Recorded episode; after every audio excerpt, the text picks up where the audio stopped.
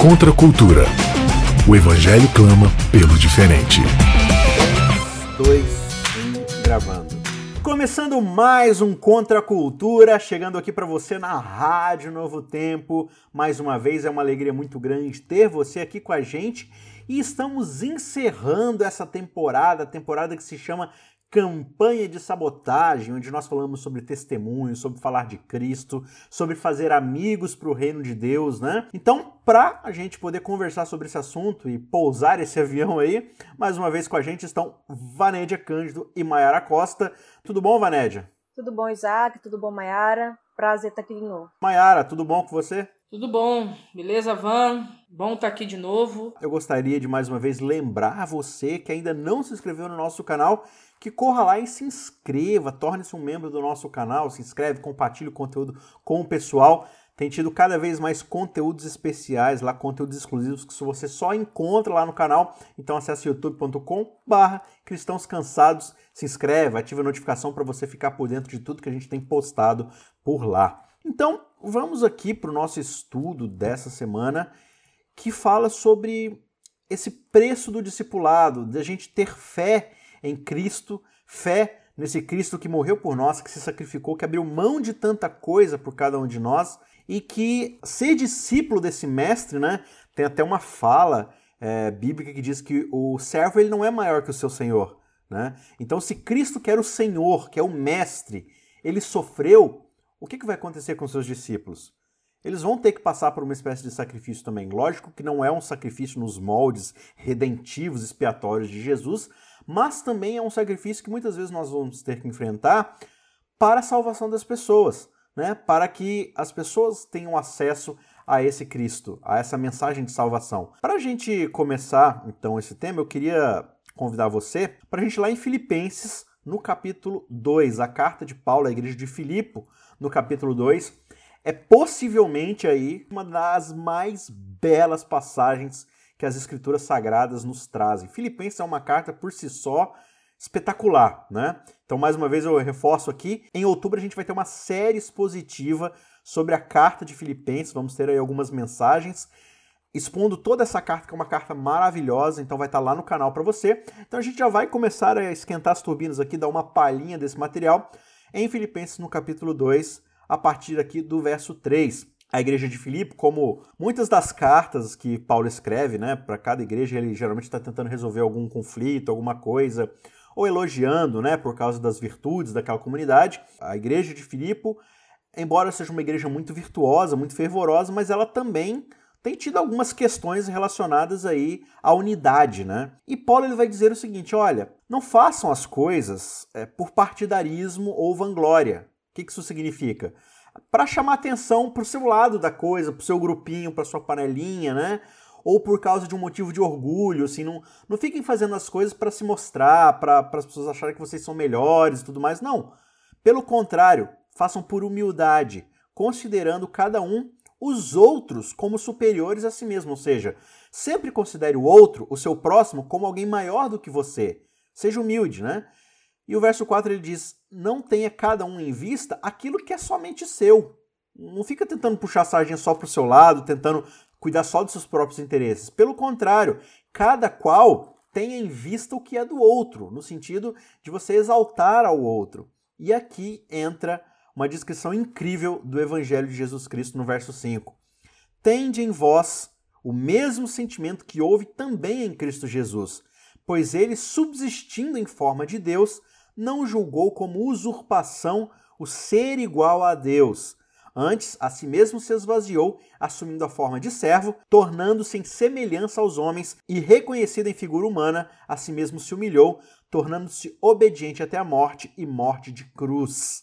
Por isso, Deus o exaltou de sobremaneira e deu um nome que está acima de todo nome, para que ao nome de Jesus se dobre todo o joelho, nos céus, na terra e debaixo da terra, e toda língua confesse que Jesus Cristo é Senhor, para a glória de Deus o Pai. Maiara, você consegue dar para gente um, um, panorama rápido de por que, que Paulo está falando isso aqui para gente? Como você já mencionou, né, geralmente quando uma, uma epístola ela era escrita, embora ela contivesse ali, obviamente, né, elogios, né, e coisas boas a serem pontuadas, boa parte das epístolas elas tinham essa função de re realmente resolver problema. E a gente começa a descobrir quais são os problemas que a comunidade de Filipos está passando quando a gente vai ali no versinho 27 do capítulo 1, a gente percebe que Paulo começa a dar uma ênfase muito grande para a relação da unidade. E isso mostra que, de certa forma, o problema que a igreja de Filipos estava tendo era nessa questão da unidade. Ele também quer muito que o amor entre eles aumente, né? o amor dentro da própria comunidade, porque quando você observa, a comunidade filipenses era muito boa para os de fora. Né? Uhum. Ajudava muito Paulo no seu ministério, tanto financeiramente como enviando pessoas, ajudava as outras comunidades.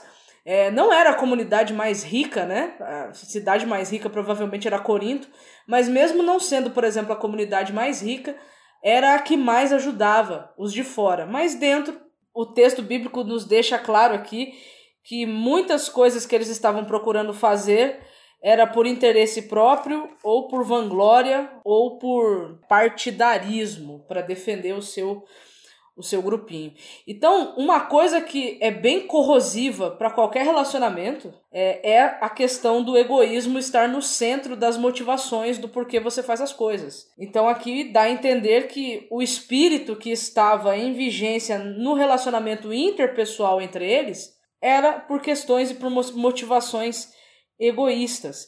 E quando você volta para o capítulo 1, ele ainda fala que havia gente que estava proclamando Cristo por inveja e por interesse pessoal. Então, observe, né, que às vezes seria bom se a gente pensasse um pouquinho nas motivações do nosso testemunho, né? Se de fato é para que Cristo ele apareça através de nós, ou se nós, no fundo, no fundo, através das boas coisas que Deus tem nos dado, se nós, no fundo, no fundo, não estamos querendo atrair, na verdade, a atenção para nós, ou estamos querendo apenas defender, digamos assim, o lado da moeda que a gente acha certo, né? Paulo ele sempre tem uma mesma tônica, uma mesma resposta para qualquer problema que suas igrejas estejam enfrentando, né? Lá em Romanos, o problema é de divisão por causa de que uns são judeus, os outros são gentios. Aí Paulo fala assim: para resolver esse problema, vou apresentar o Evangelho de Jesus Cristo. Lá em Colosso, o problema é do gnosticismo e do, dessa coisa grega e tudo mais. Ele apresenta o evangelho como resposta ao gnosticismo. Lá em Corinto, mais uma vez, o problema do orgulho por causa dos mestres. Ah, meu mestre é melhor que o seu. Ah, eu fui batizado por fulano de tal, você por fulano de tal, eu sou melhor que você, o meu dom é melhor que o seu. Toma o evangelho de novo para resolver o problema. E aqui em Filipe, mais uma vez, um problema aqui de unidade, de partidarismo, e a resposta de Paulo, veja só que novidade, o evangelho de Jesus Cristo, né? Sim, esse tal de evangelho Paulo usava sempre, né? A gente acha que muitas vezes que é uma coisa assim, ah, a gente aprendeu o evangelho uma vez, né, quando entrou na igreja, então a gente não precisa mais desse negócio básico, simples do evangelho. Agora a gente pode passar para coisas mais importantes. Uh, os autores bíblicos não pensavam assim. A gente começa com o evangelho, progride no evangelho e o fim de tudo é o evangelho. Né? Então Paulo aqui ele coloca a atenção naquilo que Cristo fez naquilo que Cristo deixou. E aí ele diz: olha, se vocês tiverem o mesmo sentimento que Cristo teve, e ele vai descrever o, sentimento de Cristo. Ele vai dizer: olha, Cristo, mesmo sendo igual a Deus, ele não usou esse fato dele ser igual a Deus como algo a que ele deveria se apegar, mas ele deixou isso esse fato de lado, desceu do céu e ele vai descrevendo toda a degradação, digamos assim, de Jesus, como ele vai descendo degrau por degrau para poder servir. Né? E aí ele fala, né? O mesmo sentimento que houve em Cristo Jesus é que ele, subsistindo em forma de Deus, não julgou como usurpação o ser igual a Deus, antes a si mesmo se esvaziou, assumindo a forma de servo. Interessante que Jesus, quando ele se esvazia, é diferente da gente, né? A gente para se esvaziar, a gente tem que retirar algo, né? Jesus não, ele se esvazia por adição. Ele era Deus, mas ele a forma de Deus, ele adiciona a forma de servo, né? A forma humana. Ele foi reconhecido em figura humana, é o que diz o texto de Paulo. E aí Paulo, ele vai falando, né, assim, quando chega nesse momento aqui, ele, no verso 6, né, ele começa a, can a cantar um hino, digamos assim. É, é, tão maravilhoso isso que eu vou cantar. Parece um, um, musical, né, sei lá, La La Land, essas coisas assim. Paulo vai e coloca esse hino no meio da coisa para dizer, olha, isso aqui é tão maravilhoso que assim, a mera prosa às vezes não é capaz de mostrar isso. Deixa eu colocar aqui um poema, um hino. Uhum. Ele colocou um hino bem, provavelmente bem conhecido da inologia cristã ali do primeiro século, para dizer: Cristo fez muito mais do que eu deixando a minha vanglória. Uhum. Né? Cristo deixou coisas maravilhosas, que foi o céu, né? a glória com o Pai, o trono. E ele veio a esse mundo, assumiu a forma de servo, foi reconhecido em figura humana, e ele se esvaziou até a morte. E não foi qualquer morte, foi a morte de cruz. E era uma, uma morte assim que você não mencionava nas conversas de família. Tão horrenda era a cruz. Né? E aí ele sofreu essa morte. E aí o que é eu deixar agora o meu status, que é eu deixar agora a minha reputação por causa do que Cristo fez e eu fazer isso em prol do outro, eu olhar para o outro e pensar, olha, você é igual a mim, assim como Cristo era igual ao Pai. Só que eu não devo me apegar a isso. Eu não devo me apegar ao fato de que eu sou igual a você. Ainda que eu seja igual a você, como Cristo era igual ao Pai, eu devo considerar você superior a mim. Né? Porque isso só funciona se Cristo for Deus, né? Se Cristo não for Deus, isso não funciona. Então, porque Cristo seria naturalmente inferior ao Pai. Uhum. Mas não, eu sou igual a você e vou considerar você como se fosse superior a mim, assim como Cristo fez. Né? É, a expressão do verso 6, ele não julga como usurpação ser igual a Deus. O que isso significa? É, não é uma blasfêmia Jesus falar que ele é Deus. Não é uma mentira, não é um orgulho. Ele simplesmente é igual a Deus porque ele é Deus. E o mais incrível é que ele mesmo sendo o próprio Deus, ele se esvazia, como você falou, o quê? Assumindo forma de servo. Tem uma degradação maior, assim, do que. Primeiro, se você pega um senhor, um empresário, dono de uma empresa, o cara assim que é o rico, que ele é o chefão, e aí ele pega e ele vai ser o cara que vai fazer aquela função mais humilde, mais primordial da empresa, isso já é para algumas pessoas uma certa humilhação, né? Só que isso ainda é um exemplo extremamente humano, né? Você está falando de alguém que é o criador do universo e que a realidade só é realidade porque ele existe, ele é e ele mantém tudo funcionando. Aí ele fala assim: eu vou me tornar aquilo que eu criei. Eu vou assumir uma forma que é da minha criatura. Isso é, assim, a maior degradação possível. Né? É, eu acho engraçado assim, tem algumas pessoas que falam assim: não, para a gente entender a, a, o nosso tamanho em relação a Deus, é como se Deus fosse o ser humano e a gente fosse uma formiga. Fala, não, esse não é um bom exemplo. É como se Deus fosse Deus e a gente fosse uma formiga. né? Porque assim, ele é Deus, é, tudo existe por causa dele. Agora, Mayara, o que eu acho mais incrível nesse poema e nessa, nessa música que Paulo está mostrando pra gente é que no final, quando ele fala que Cristo será exaltado de sobremaneira e uhum. por causa do seu nome, esse nome que ele recebe é Jesus o Cristo, né? E Cristo Sim. aqui, o Senhor, esse Cristo é da expressão do Messias, do ungido. E isso dentro da ideia messiânica não é um título de alguém glorioso porque ele fez conquistas grandes, porque ele, né, como os Césares, eles levaram a pax romana por meio da guerra. Não, é um Cristo que ele conquista pela submissão à vontade do Pai, que é a cruz. Né? E no fim é, das contas ele fala. Né? É, é o servo e, sofredor. E aqui toda língua vai confessar que Jesus Cristo é Senhor para a glória de Deus o Pai. A única coisa que Jesus tinha em mente durante todo o seu ministério para nossa salvação, para o nosso serviço, para tudo, mas como pano de fundo, o seu objetivo primário era a glória de Deus o Pai, né? Jesus ele nunca viveu por uma glória própria. Ele não se preocupava Exato. em ser o centro das atenções. Era o tempo todo para glorificar o Pai, né? É mesmo sendo igual ao Pai, porque de fato ele é, porque ele é Deus. O maior objetivo dele enquanto encarnado era manifestar quem o Pai era. Uhum. Que a palavra glória aqui traz esse sentido, né, de você manifestar né, é a presença de, né? E é interessante porque nessa parte do, do hino aqui, né, é, Paulo ele está dizendo que Cristo ele é, digamos assim, né, de Deus de fato e de direito. Porque uma pergunta que alguém poderia fazer é, mas tá, mas se ele já é divino, então o que que, o que para que um nome, né? Para que receber um nome acima, né, de todo nome? É um, ele é Deus e ele é Deus do se, se isso é possível, né? Uma linguagem muito humana mesmo. É Deus, ele é duplamente Deus, né? Então, se tem alguém que merecia, né, ser chamado de Deus, vamos dizer assim, esse alguém é Cristo, né? Uhum. Então ele é de fato e ele é de direito e não vai ter como negar isso. No entanto, que quando Paulo fala aqui, né, todo, a, todo mundo vai reconhecer, né, todo joelho se dobrará perante Cristo na terra, né, os seres humanos, debaixo da terra, que é uma expressão que era usada no Antigo Testamento para se referir aos demônios, e no céu, né, falando dos seres angelicais, ou seja, no final das contas, até mesmo os demônios, no final das contas, vão reconhecer né, Cristo como, como Deus, Cristo como Senhor. Isso por tudo que ele veio manifestar, por tudo que ele veio né, fazer, principalmente em forma humana. Né? Isso é muito bonito na teoria e tudo mais, né? Esse negócio de evangelho aí, que esse povo fica falando de evangelho, evangelho, que essa teoria linda aí. Mas na prática, quais são as implicações disso? O que, que muda na minha perspectiva dentro dessa proposta que a gente vem trazendo durante todo o trimestre, da questão do testemunho, uh, da, da, pregação, de você conquistar as pessoas para o reino de Deus e tudo mais. Olhando para esse exemplo de Cristo, quais são as propostas de perspectiva e de transformação na minha forma de enxergar a comunidade ao meu redor, as pessoas que precisam ouvir o evangelho e tudo mais?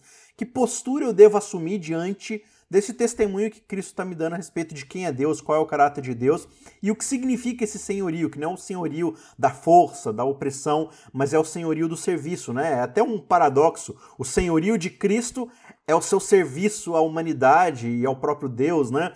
É, como é que funciona isso quando a gente traz para a nossa forma de fazer igreja, de fazer eclesiologia, de dar testemunho e tudo mais? Bom, o que muda é que muda tudo, né? É literalmente tudo. tudo. Só tudo, só isso.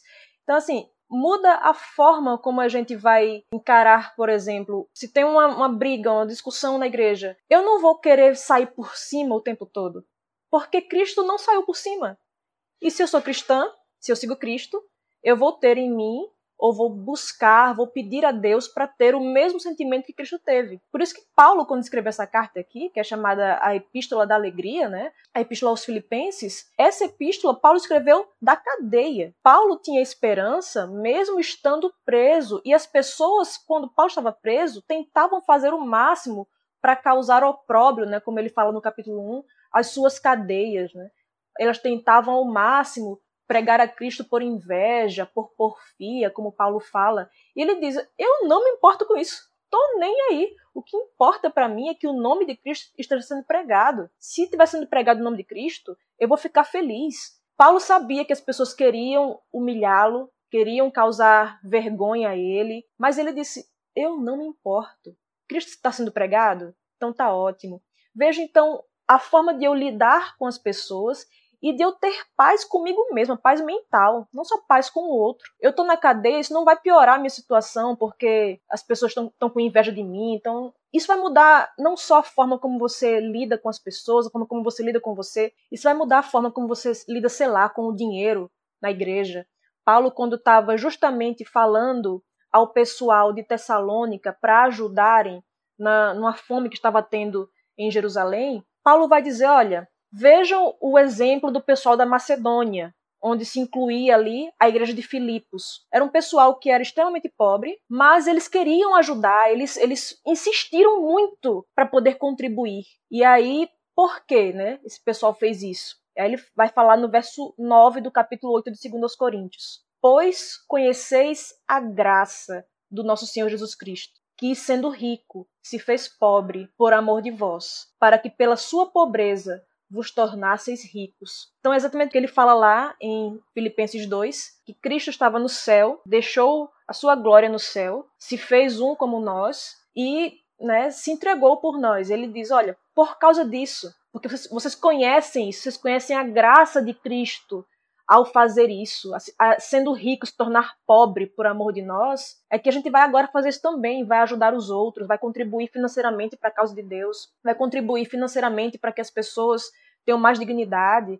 Então, eu entender esse evangelho, eu entender o que custou a Cristo, eu vou ver que é, é infinitamente menor, é incomparavelmente menor o que me custa, né? É deixar um pouco a minha reputação, deixar o meu nome para fazer o nome de Cristo conhecido. Né? Lucas 14, ali do verso 26 em diante, 25 em diante, Jesus ele vai falar sobre o preço do discipulado. É, olhando para Cristo dentro desse exemplo de Filipenses, como a gente discutiu aqui um pouco, realmente ser um discípulo de Cristo envolve você tomar parte no maior dos ensinamentos de Cristo, que é o da abnegação própria, né? É, se eu sou um discípulo, é, e aí eu lembro dessa ideia do senhorio, né?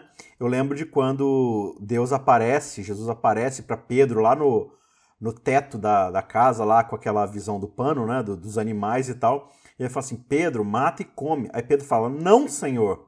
O que é um, um paradoxo terrível, né? Porque se ele é Senhor, você não fala não, você fala sim, Senhor. Se a pessoa é o seu Senhor, se ele é seu mestre, o que, você, o que ele fala é a lei. E quando Pedro fala assim, não, Senhor, peraí, mas você não pode chamar de Senhor e falar não ao mesmo tempo, é um contrassenso, né? Ser discípulo de Cristo é se submeter ao, ao, grande paradigma de Cristo, que é esse do sacrifício, da entrega. O, a, o, o, grande lance da campanha de sabotagem, que a gente vem conversando aqui durante essa temporada, é justamente de mostrar que existe um caminho, uma filosofia diferente ao status quo estabelecido pelo mundo, que é o de um engrandecimento, que não é o de esvaziamento, mas é o de, de, se encher, de querer subir as mais altas nuvens, né? E é interessante que quando o ser humano, Lúcifer, está querendo subir as mais altas nuvens, está querendo subir a Torre de Babel, Jesus está deixando seu trono e fazendo o caminho inverso, né? Descendo, e o caminho da exaltação é quando se desce, quando se entrega. E aqui Jesus vai falar do discipulado justamente nessas palavras, né? No verso 27 ele diz: Qualquer um que não tomar a sua cruz e vier após mim, não pode ser meu discípulo. Não é que é proibido, é que, cara, o meu discipulado é esse. O que você vai aprender de mim é crucificar o próprio eu, é entregar-se a si mesmo, é se humilhar, é servir. Então, como é que você vai ser discípulo de algo que você não quer ser? Que é algo que você não quer fazer. Então a gente, a gente trabalha muito essa questão da, da igreja, do cristianismo, da conversão como status, né? Agora eu sou eu faço parte de uma raça seleta, incontaminada do mundo, que não vai se envolver mais, que vou me manter aqui dentro de um status de que eu sou salvo e vocês estão perdidos, eu não posso me envolver com vocês e tal. E ele segue dando o exemplo aqui no, no, no final do capítulo 14, de que, por exemplo, uma pessoa que vai construir uma torre e ela não sente e não calcula tudo que ela vai gastar, né, para fazer aquela obra e tal, e ela começa a fazer, chega no meio da obra, ela percebe que ela não tem mais dinheiro para concluir, aí todo mundo, ah, o cara não fez o cálculo direito, né? Começou a construir, aí ficou o negócio parado lá, sem terminar porque ele não tem mais dinheiro. Ele dá exemplo também de um rei que, não, que precisa sentar para calcular quantos homens ele tem, qual que é o tamanho do exército do outro rei, que senão não vale a pena entrar nessa guerra e tudo mais. E ele termina dizendo no verso 33: Assim, pois, todo aquele que dentre vós não renuncia a tudo quanto tem, não pode ser meu discípulo. Maiara, o que, que Jesus está trazendo aqui para a gente como verdade, associado ao que a gente já viu lá em Filipenses 2? Olha, Jesus tá, ele está sendo muito sincero, muito claro, ele está mostrando que ser cristão ele é uma, é uma religião, vamos colocar assim, né? É uma religião de perdas. Se você tá querendo entrar nessa porque você tá achando que você vai ganhar muitas coisas, lá atrás, em Lucas mesmo, ele diz, ó, aquele que quer aquele que quer ganhar o mundo vai acabar se perdendo. Então aqui ele tá mostrando que ser cristão ele é um risco calculado, né?